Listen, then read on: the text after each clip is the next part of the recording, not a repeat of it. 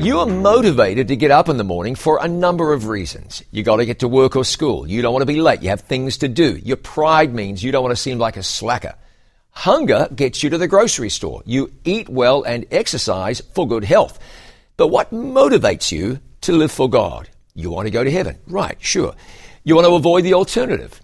That's not great motivation, and it won't take you far. The only real enduring motivation for being a disciple of Jesus is love for God. The Bible says God is love, 1 John 4 8.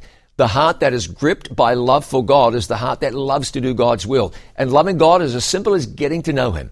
If you're moved by love for God, knowing His love for you, you will never, ever lack motivation for serving Him. I'm John Bradshaw for It Is Written.